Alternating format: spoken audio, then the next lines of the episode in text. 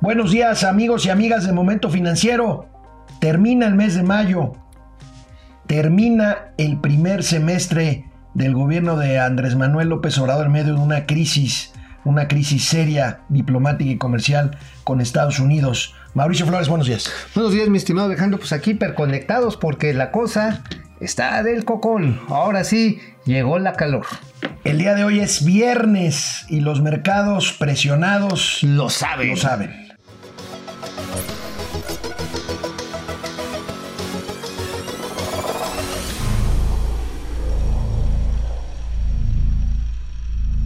Ayer jueves todo era fiesta durante toda la mañana desde que el presidente Andrés Manuel López Obrador anunció una buena noticia que era que enviaría al Senado una iniciativa para poder acelerar, acelerar los trámites legislativos necesarios para aprobar el nuevo Tratado de Libre Comercio con Estados Unidos y con Canadá. Así transcurrió todo el día hasta que por ahí a las siete de la noche el presidente Donald Trump, el presidente Donald Trump amenaza. Amenaza gravemente a México, a su economía y a los mexicanos con imponer aranceles, aranceles escalonados mes con mes a partir del diez de junio del cinco por ciento mensual a todas las exportaciones mexicanas a Estados Unidos. Sí, Mauricio Flores, sí, México no detiene el flujo migrante del sur del continente y del propio México hacia los Estados Unidos. ¿Qué tal? Bueno, pues aquí nada más comentándoles que el tipo de cambio, nada más en lo que va de la jornada de hoy, ya se depreció dos punto ochenta y cinco por ciento, casi tres por ciento. Ya en las ventanillas de los bancos está en veinte pesos. En veinte pesos, el interbancario diecinueve con setenta, este, la tendencia obviamente es al alza, porque es el efecto, la respuesta inmediata ante un evento de esta naturaleza. Pues obviamente cómo responde un país eh, en sus costos frente a dólar, pues lo tiene que dividir frente al tipo de cambio y haces esto. Sin embargo, ese cinco por ciento es gradual. Es gradual, la empieza el diez de junio. Y la amenaza es del diez al veinticinco por ciento. Llegar al veinticinco por ciento de aranceles oye, en octubre. Oye, para ser socios nos están viendo muy, muy feo. O sea, iba a decir muy pinche feo, pero se oye más feo así. No, no, no. Está... Porque, acuérdate, Alejandro, a los chinos, con los cuales están en una guerra comercial, les impusieron el veinticinco por ciento. Nosotros, que no estamos del otro lado del, del Océano Pacífico, a nosotros que somos su frontera sur, sus socios, sus amigos, con los cuales estamos firmando un tratado comercial, nos quiere tratar con el mismo rasero que los chinos. Nada más que aquí Aguas. Somos vecinos, se supone que somos amigos. Híjole, pues, híjole. Pues, Además, amigo, tengo mis amigo, a toro pasado, a toro pasado las cosas se ven más claras. No quiero decir que lo sabíamos, pero recuerden que en los días anteriores el canciller Marcelo Ebrard fue plantado no una, dos veces en la mismísima Casa Blanca por el secretario de Estado norteamericano Mike Pompeo. Esos eran señales de lo que hoy vemos como una estrategia ominosa que quiere aplastar, que quiere sobajar a México. Ayer mismo en la noche, ayer mismo en la noche, el presidente de la República, Andrés Manuel López Obrador, contesta y le dice a Donald Trump en su carta: no soy cobarde, no soy timorato. Sí. Estados Unidos primero es una falacia. Y habla, y habla de la buena voluntad entre los pueblos, y habla de la política sobre la fuerza y sobre las presiones. Amigo, ¿cómo ves esta carta? Pues es una carta, yo diría, con un gran interés en contener las pasiones. Es pacifista, pero hay que entenderlo, no tenemos tampoco muchos elementos como para confrontarnos no. con un país del que dependemos el ochenta, ochenta y dos por ciento de nuestras exportaciones. Obviamente eh, procura ser más diplomático, habla de que México ha sido y sigue siendo una parte importante de la historia de los Estados Unidos, lo cual es cierto. Uh-huh. Digo, yo tengo familiares allá. Sí. ¿Sí? Todos, todos tenemos familiares todos, por allá. Todos, Digo, somos más familiares de los gringos que de los españoles, ¿eh? Para pronto, uh-huh. a como están uh-huh. las cosas. Ahora, también la carta, y esto es un elemento importante, hace referencia a que se está buscando que no sea a través de medidas coercitivas ni con impuestos que se resuelvan problemas sociales. El problema social, ¿cuál es? La ola migratoria, ya nos hemos referido a ella en, con este, en La Maldita Hora y uh-huh. con Cayo de Hacha aquí mismo, de que México nunca había estado sometido a presiones migratorias de estas dimensiones. Estamos viviendo olas que son comparables a las que vivió Estados Unidos a principios del siglo veinte, muy parecidas a las que está viviendo Europa en estos momentos. Claro, y además olas migratorias que ya no provienen nada más de Centroamérica y Sudamérica. Ya muchos migrantes cubanos, eh, eh, no, y deja tú cubanos, africanos, africanos, que ya prefieren, en lugar de subir y cruzar el mar Mediterráneo, tomar otras rutas, llegar a Centroamérica, cruzar hacia México y luego buscar llegar a Estados Unidos. Es una crisis migratoria importante. El caso está en que Trump está, está en lo suyo. Trump está en lo suyo. Trump ya contestó, contestó hoy en la mañana eh, con un tuit. De hecho, son varios tuits, pero el primero, el primero engloba, engloba su respuesta general. México, México, eh, se los voy a permitir este, traducir. México ha tomado ventaja de los Estados Unidos durante décadas por las leyes malas de migración que hay en nuestro país. México ha hecho una fortuna a partir de los Estados Unidos durante décadas y puede resolver esto fácilmente. ¿Cómo? Pues precisamente con el tema de la crisis migratoria. Esto, mi querido amigo, desde un primer análisis así, facilito, simplón, bueno, se trata de una disputa comercial y se trata de la intención del presidente Donald Trump de reelegirse en las elecciones que tendrán lugar el año que entra para saber si se queda cuatro años más en la Casa Blanca. Pero yo creo que esto tiene mucho más fondo de análisis, que te ruego nos lo compartes. Tiene muchísimo más. Quienes piensen que nada más es un pleito de vecinos, uh-huh, quienes alaban, porque digo, he leído con pena, no me puedo decir otra cosa, digo, te podría decir de risa, pues sí me da risa, pero de pena de algunos amlovers, seguidores del presidente, que califican esto como una carta valiente y se mofan de los derechairos. Ahora, antes de que sigas, yo creo que sí hay que apoyar al, ah, no, al sí, presidente sí, sí, y al porque, gobierno de México. Porque el tema... Es muy serio. Es ¿eh? muy serio. Hay el que tema, apoyar. Yo creo que sí hay que hacer un tema, frente común como tema, mexicanos. El tema es muy serio porque Estados Unidos está marcando su agenda. Uh-huh. A ver, ¿qué está diciendo? Quieren el tratado comercial. Primero conviértete en nuestro filtro migratorio. Uh-huh. Acuérdate que habían ofrecido, vino este el, el, el yerno de Donald Trump. Jared Kushner. Ajá, Jared, y dijo, no, sí, este, vamos a invertir treinta mil millones de dólares en Centroamérica. También el presidente López Obrador lo compartió en su momento. Uh-huh, uh-huh. Y pues no hemos visto ni un dólar de esas inversiones que decían que era para desarrollar este, Centroamérica, para que los centroamericanos ya no tuvieran que emigrar. Además, esas inversiones no caen del cielo, ¿eh? Uh-huh. Ese dinero tiene que tener todo un marco institucional y un marco de certidumbre de negocios para que se meta, si no, uh-huh, no hay.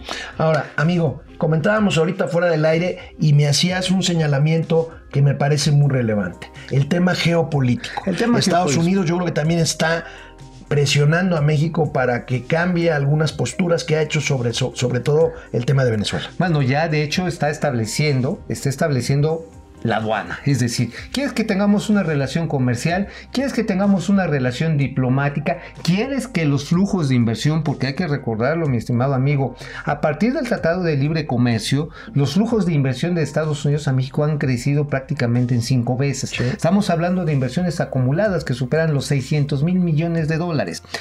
Obviamente dice, ¿quieres todo eso? Bueno, primero sé mi filtro.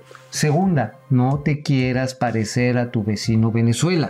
Le está diciendo eso. A ver, ¿cuáles son los puntos en los cuales han salido raspados los intereses norteamericanos en no seis, sino en doce meses, a partir del primero de julio? Uh-huh. Cancelación del aeropuerto con el cual le dan una patada en el culo, perdón, en el trasero a Mitre, la, la joya de la corona de la ciencia aeroespacial de los Estados Unidos. Y además, la industria aeroespacial de Estados Unidos es la más desarrollada del mundo. La más potente, y le dan cabida a los europeos, a Airbus y a una cosa que se llama Nablu, para hacer una cosa que se llama Santa Lucía, primera. Sí. Segunda, se cancelan las rondas petroleras. ¿Quiénes habían sido los principales compradores de bases, pero también ganadores de concursos? Empresas norteamericanas. Chevron, domiciliadas allá. Chevron, Texaco, Mobil. Uh-huh. Bueno, todas estas, este, ¿cómo se llama? También Taurus Drilling. Uh-huh. En fin, un montón de empresas norteamericanas, proveedoras que estaban metidas, ya les dijeron, ni jueguen. Otra patada en el trasero, las calificadoras, que tienen un papel muy importante en la vida financiera de los Estados Unidos. Las calificadoras descalificadas. Ajá. el Tren Maya, donde las empresas eh, europeas como Siemens, como también este, bueno, está Alstom, están muy interesadas en participar. Este es franco-canadiense, uh-huh. pero General Electric, uh-huh. que también fabrica locomotoras, está diciendo, oye, espérame, espérame, ¿yo de dónde voy a comer aquí? Uh-huh. Está también el tema de las telecomunicaciones, Alejandro. Claro, claro, claro. A T and T desde el gobierno de Peña Nieto estaba presionando durísimo porque no se le quitara la tarifa cero a América Móvil en los términos de interconexión. Se la peló A T and T también junto con Movistar. Finalmente le dieron la razón a Carlos Slim. Esto, les repito, en el gobierno de Enrique Peña. Uh-huh. Ahora, en este gobierno se está discutiendo y nuevamente eh, la empresa de Carlos Slim, América Móvil, está diciendo, pues yo quiero más, quiero uh-huh. tener más concentración. Y A T and T le está diciendo, espérame, chavo, ya no. O sea, estamos hablando, bueno, otra afrenta. Las, las posiciones del Aeropuerto Internacional de México que se le están queriendo quitar a Delta Airlines, sí. la aerolínea más grande de Estados Unidos. Y que además es socio de Aeroméxico. De Aeroméxico. Entonces, lo que tenemos es un caldo. Un, un caldo ahí de cultivo terrible de cuestiones geopolíticas. Agregaría yo una. La posibilidad de que el comercio mexicano voltee hacia China ante la guerra comercial de Estados Unidos con China. Por supuesto, digo, el, ama, el abasto de medicinas, sí, sí, el abasto sí, sí. de medicinas. No, bueno, es una cosa, es una cosa verdaderamente delicada. Yo creo que nosotros, bueno, aquí finanzas, economía, para que todo el mundo las entendamos, no quiere decir que no entremos al análisis profundo. Creo que ahorita lo estamos haciendo. No es tan simple. Yo creo que es una ecuación muy complicada la que tiene el gobierno de México. Marcelo Ebrard se va hoy. Se va hoy a vivir materialmente a Estados Unidos para ver qué pasa de aquí al diez de junio, que es el límite que pone Donald Trump. La verdad no vemos mucho margen de maniobra. Este, Mira, no vemos difícil. Qué puede ser. El presidente apela a la buena voluntad del presidente Trump. Yo insisto, apoyamos al presidente López Obrador, pero yo creo que hay que cambiar de estrategia y hay que ver bueno. esto como un, como un, este, un caldo, como dice Mauricio, mucho más complejo en va cuestiones ser, geopolíticas. Va a ser un toma y daca, sí. digo, porque además no tenemos mucho para dar. Digo, el presidente El presidente López Obrador, creo que fue una frase desafortunada, menciona guerra. Bueno, con dos efe cinco nos ponen de, de rodillas en quince minutos. Sí, o sea, sí, con sí. dos de estos superbombarderos que tienen los Estados Unidos, digo, no este, y no es por menospreciar las Fuerzas bueno. Armadas mexicanas, no tenemos... Ah, no, nivel. no, no, eso sí ya sería, no, no, ya sería, sí ya un, sería extremo. un extremo, una locura. Bueno, atentos en las cuentas de Momento Financiero, en Ups. la cuenta de Twitter, arroba financiero M, vamos a estar siguiendo el comportamiento de los mercados hoy. La van bolsa. a estar presionados, aunque sea viernes y los mercados lo sepan, van a estar presionados, sobre todo los mercados financieros y el mercado cambiario. Bueno, ayer se dio a conocer el informe trimestral, más bien cuatrimestral, ya abril, de finanzas públicas de la Secretaría de Hacienda, y bueno, confirmamos lo que hemos venido señalando aquí en Momento Financiero. Se contrae, mi querido amigo, el gasto público en ciento diez mil millones de pesos. ¿Qué quiere decir eso? Que se han gastado ciento diez mil millones de pesos menos de los presupuestado en cuanto al gasto público. ¿Y qué crees? De esos ciento diez mil, veintitrés mil setecientos millones de pesos son del I M S S, nada más del I M S S. Ay, nada más, ahí lo que vemos es este, pues que hay otros datos y son de la Secretaría de Hacienda. Sí. Perdón un poco la chunga, pero yo sé que queremos apoyar en estos momentos, la est- no al presidente, sí. yo diría al Estado mexicano. El presidente es el jefe del Estado okay, mexicano entonces, y es el representante del tanto, Estado del gobierno. Y por lo tanto al Estado. A apoyar al Pero presidente. hay que reconocer que este ejercicio cuatrimestral ha sido pésimo. Horrible. No, o bueno, sea, ahí están confirmándose las cifras. No son ahorros. No, no, no, no, no. Acuérdate ya lo que hemos dicho. Gastar más, más bien, gastar menos no necesariamente implica ahorro. No. Puede no, ser, no. puede ser un error en la planeación o en la ejecución del gasto. El ahorro yo creo que se... se perfila desde antes. Ahora, sí, lo... caída en el gasto de inversión, que es un tema que tú has insistido Fuertísimo, mucho. diecisiete por ciento una... la caída. diecisiete punto ocho por ciento. Así es. Y la inversión física, por ejemplo, en el Seguro Social es del ochenta y dos por ciento. Ya entiendo a Germán Martínez porque salió así por patas. No ha de estar más cómodo en su escaño allá en el Senado. Ah, no, ¿no? Pero por supuesto. El que no ha de estar cómodo es Pedro Aces, porque él ya estaba muy apoltronado, ya así dictando como tribuno romano, sí, mandando sobre los sindicatos. Bueno. Oye, otra que cae. El Instituto Mexicano de, de Servicios a los Trabajadores de Salud a los Trabajadores del Estado, el I S S S T E, noventa punto dos por ciento. Y la inversión física, que el año pasado, todavía en el primer cuatrimestre, estaba en los niveles, ahí les va, en los niveles de mil ciento cincuenta millones de pesos, y ya era baja. Sí. Carreteras, sí. puertos, este, accesos a las ciudades, hoy es de doscientos once punto siete millones de pesos. Ayer el presidente López Obrador se reunió con representantes de Bank of America, salió muy contento, dice que hay confianza en México. No olvidemos que Bank of America fue el primero de los bancos internacionales en colocar el, el, el pronóstico de crecimiento de México al filo del uno por ciento hace ya algunos meses. En fin, ahí están los datos. Por si esto fuera poco, veamos aquí una gráfica que señala, perfila, aclara muy bien que también los gastos, los ingresos mejor, los ingresos tributarios se cayeron en el primer cuatrimestre. Ah, sí, claro, digo, pues una menor actividad económica, lo que tenemos por lo tanto, también es, pues, es un menor pago de impuestos y también eh, lo que menciona la Secretaría de Hacienda, pues se debe a que se hicieron mayores devoluciones de I V A que solicitan los, este, los, los contribuyentes. Y que están co co contemplados. O sea, aquí, sí, aquí no se puede decir que son condonaciones. No, no, no, no, no, no, no, no, no, no. Digo, si se lo quieren así espetar al gobierno actual, están en un error. Aquí como, estamos. Sí. Como igual se, es un error espetárselo al gobierno anterior.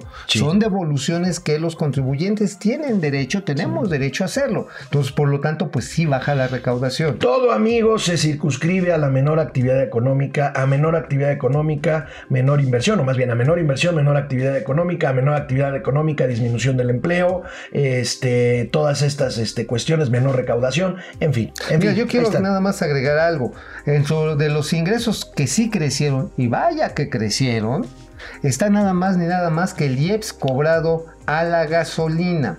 Ahí les va el dato: subió sesenta y nueve por ciento cuatrimestralmente, sesenta y nueve por ciento, pasó de cincuenta y nueve mil cuatrocientos millones de pesos a cien mil cuatrocientos millones en general a gasolinas. Ah, nada más a gasolinas. A, gasolinas. A pesar del estímulo que a se dio los primeros meses, a también. pesar del estímulo fiscal.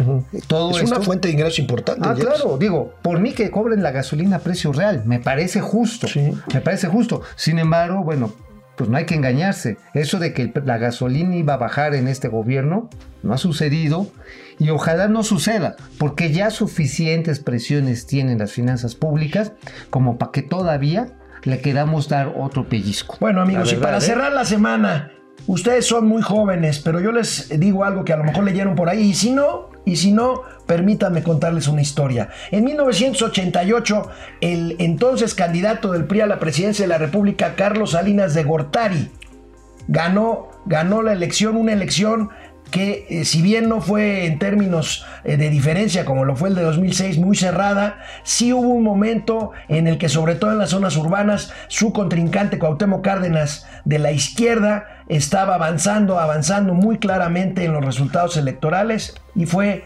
cuando, seguramente lo han leído por ahí, se cayó el sistema, se cayó el sistema electoral, y entonces tardaron horas en dar los resultados que finalmente confirmaron el triunfo del que sería presidente durante seis años, Carlos Salinas de Gortari. El responsable de esa caída del sistema, Manuel Bartlett Díaz. Bueno, ayer a Manuel Bartlett Díaz se le volvió a caer el sistema. La Comisión Federal de Electricidad no reportó a tiempo sus estados financieros, como es obligación, a la Bolsa Mexicana de Valores, amigo. Y alegó, ahí está el dinosaurio. Aquí está Manuel Barney. Barney es un dinosaurio que vive en mi mente, y cuando ah. se te aparece es algo sorprendente. Bueno, alegó problemas técnicos de software para subir los Barney. resultados financieros de la Comisión Federal de Electricidad. Válgame Dios. Válgame Dios. Bueno, pues sí, digo, por normatividad la Bolsa Mexicana de Valores tuvo que suspender temporalmente eh, la cotización de los la bonos. De, de los bonos. Eh, la C F E es un gran emisor de sí, bonos. Claro. Este, obviamente también hay dudas de cómo le ha ido los resultados financieros a Petróleos, Mexi a Petróleos Mexicanos, oíme, a C F E, Ajá. debido a que está regresando un esquema de financiamiento para incrementar su capacidad de generación, un modelo antiguo que eran los, los pidiriegas, uh-huh. este programa de inversión diferida en el cual se endeuda para echar a andar una serie de plantas. Esto, y, y, y este gasto de inversión se va a deuda. ¿sí? Se va a deuda. Ahora, este sistema fue muy criticado al final del gobierno de, sí. de Ernesto Zedillo porque fue abultando la deuda. Sí. Ciertamente, obviamente también salimos de un atolladero en el suministro de energía, y por eso, para no volver a caer en ello, se hizo parte de esta reforma energética que hoy va para atrás Que por cierto, ese es otro, otro, otro elemento de afrenta a los Estados Unidos. Ah, la reforma energética. La reforma energética, incluyendo la parte eléctrica. Sí, así es. Ahora, la parte eléctrica, ¿qué estaba sucediendo? Estaban entrando empresas innovadoras de energía fotovoltaica, energía hidroeléctrica, y que pues hoy ya nomás no van a entrar. Bueno, amigo, nos colgamos hoy un poquito en el tiempo de esta emisión. Vámonos. De Momento Financiero, pero creo que los temas daban, daban para ello. Estamos pendientes de los mercados, es viernes, estamos pendientes del tipo de cambio. Nos vemos el lunes. Que tengan ustedes un feliz fin de semana. Adiós, Barney, despide. Adiós.